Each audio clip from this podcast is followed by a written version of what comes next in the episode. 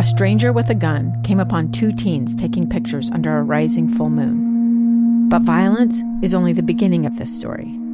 Sometimes I thought, there are no miracles. Yeah, there are, and this is a big one. I'm Amy Donaldson, and I've spent my career talking about how lives are undone by violence. The Letter is a podcast about how lives are remade. Follow the letter at theletterpodcast.com or wherever you get your podcasts.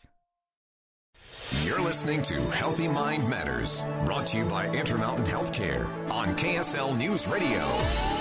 Thank you for joining us for Healthy Mind Matters. I'm Maria Shilaos. Today we've been talking about emotional struggles of the multicultural communities during COVID 19 and protests. And with me, Nubia Pena, the director of the Utah Division of Multicultural Affairs, Byron Russell, who is the co chair of the Multicultural Subcommittee of Utah's COVID 19 Task Force, and Ze Min Xiao, who is the director of Salt Lake County's Office for New Americans and also co chairs that task force. Let's talk about for a moment just how communities have been impacted, multicultural communities have been impacted by bias. I mean, we're in the middle of a pandemic and you ha- we've heard stories of some of those in the Asian community experiencing discrimination as a result of the pandemic starting in China.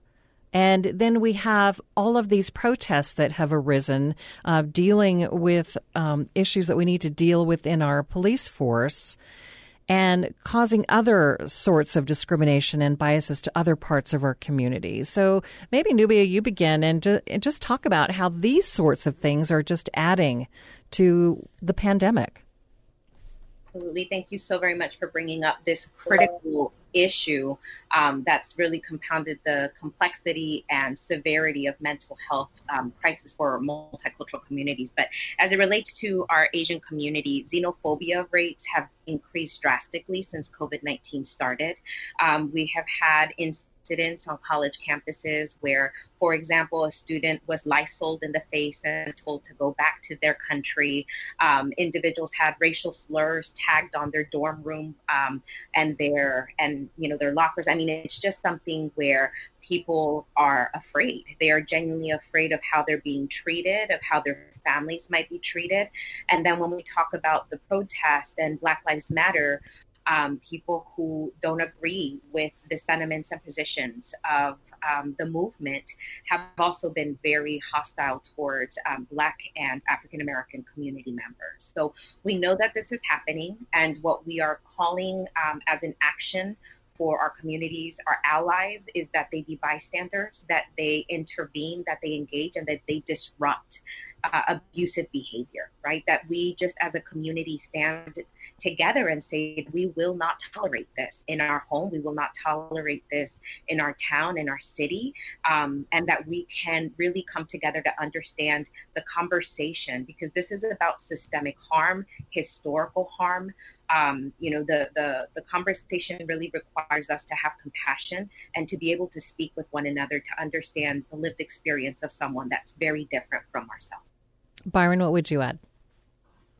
Well, you know, I, I agree. I think that, um, you know, there is a great need for sensitivity and not just for us to speak to our individuals who are most affected, but we also have to rely upon our allies, you know, those who are not uh, members of our multicultural communities or vulnerable communities we have to think about how we communicate with everyone in the state of Utah because it's really a collective, isn't it? I mean, when you think about the need of a social contract to think that we are here to help each other. We're here to help our brothers and sisters. And I know that sounds like a platitude, but in this case, the health of every single person in the state is reflective of and responsible for everybody else's health. You know, you could probably create laws that stop people from smoking in certain areas. But this is different. This is a virus, and this is a virus that actually is carried by people who are working on the front lines, people who are receiving, um, people who are in places and they don't know. And so I think that for us to be able to think of somebody whose faith or race or income or beliefs are somehow isolated from this pandemic is in itself not scientifically possible, but compassionately possible is understanding that we have to help each other. And to help each other, we have to be open minded. And I think the minds open when our allies um, who are at the tables of decisions, whether it's in state government, whether it's in business, um, CEOs, or whomever, we need to make sure that they are carrying the message to communities who will listen to them, as opposed to us trying to communicate in a message that may not necessarily be as effective. So I think we have to find and have those uh, opportunities to carry those messages so that people believe it. And here's the other thing we just can't do it once. This has to be ongoing. You know, this pandemic made us all feel like, oh my gosh, you know, in March, we were just in a mode of like, okay, what do we do? And then April comes and May comes and then Memorial Day comes and we all kind of think, well, yeah, that was important then. It's important now.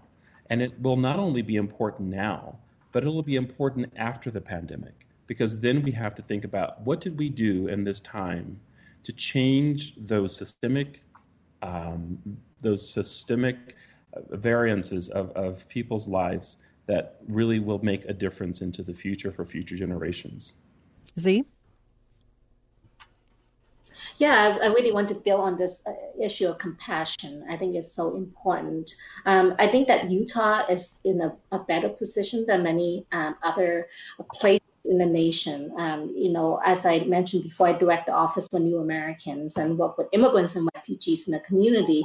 And at at at, um, at the core of it, I think our community is a very welcoming community. I think that this pandemic really provides us to go one step further into it and think deeper about how we can uh, welcome individuals in the community and truly truly accept them for who they are, their lived experiences, that um, they, they contribution to a community will build help us build a more resilient um, community together. And so I think that uh, this really does give us an opportunity to, to go deeper and think deeper on how we um, how we accept individuals, how do we uh, make sure that we have the compassion and um, understanding of where people are coming from. We've talked about some huge disparities being uh, experienced by our multicultural community. So I want to make sure before we end the program that we talk about support that is available for them. So, what are some of the resources that are available? Z, maybe you start here. What, what are some resources that you encourage people to take advantage of? Um, well, I think for the for the communities, there's a lot of great resources that Nubia has mentioned earlier. Um, a, they're they're all community-based service organizations. One thing that I think I really want to highlight uh, before we end here today is how important those community-based organizations are. Our community knows what is best for them, um, and they have come up with the most uh, innovative uh, solutions to address some of the the um, the barriers that that has come together. And so I encourage people to really reach out deep into the community and have those community-based organizations who are doing the works in the grounds. Byron. Yes, and um, there are some um, resources that we hope um, we can discuss in more detail. Um, the legislature, along with the administration, did approve funding for some of those community based organizations who are on the ground and have a track record and are uh, meeting the needs of those for basic needs, whether it be, gosh, for you know, uh, rent or for making sure that um, their their very very basic needs to live are in existence. And so, you know, we'll be announcing some of those very shortly. Um, but I think it's important to realize that um, these organizations are have such demand, um, but unfortunately, the resource uh, for their support is extremely needed.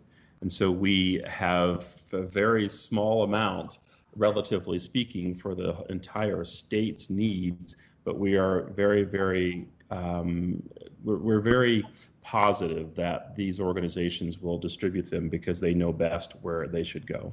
All right, Nubia, I'm going to give you the final word here. Thank you so very much, Maria, again. Um, a few resources for people interested in mental health services and support. There is the Multicultural Counseling Center. There is Latino Behavioral Health. Um, Samsara Counseling, Car, and the Urban Indian Center of Salt Lake. All of those have culturally relevant services. I would also invite people to visit our website. We have tabs on the COVID 19 resources under mental health that list all of the culturally relevant and inclusive agencies in the state. And then if people are in need of domestic violence, there are hotlines, the YWCA, South Valley Sanctuary, um, YCC in Ogden. Um, we just want families to know that there are people that can help.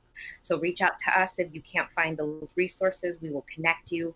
Um, and just again, to know that um, there is help and that they don't have to do this alone. So, Maria, we once again want to thank you from the subcommittee and our division um, for giving us the time to discuss this very real and critical conversation with the rest of our committee. And we invite people to visit our website so that they can learn about the resources we have, um, so that they can build capacity to have these conversations around race, equity, inclusion, and diversity, but also how they can get involved in financially supporting and contributing the organizations on the front line. All right. Thank you so much. Thank you. And let's give the website right now. That is multicultural.utah.gov. And thanks to all of you today.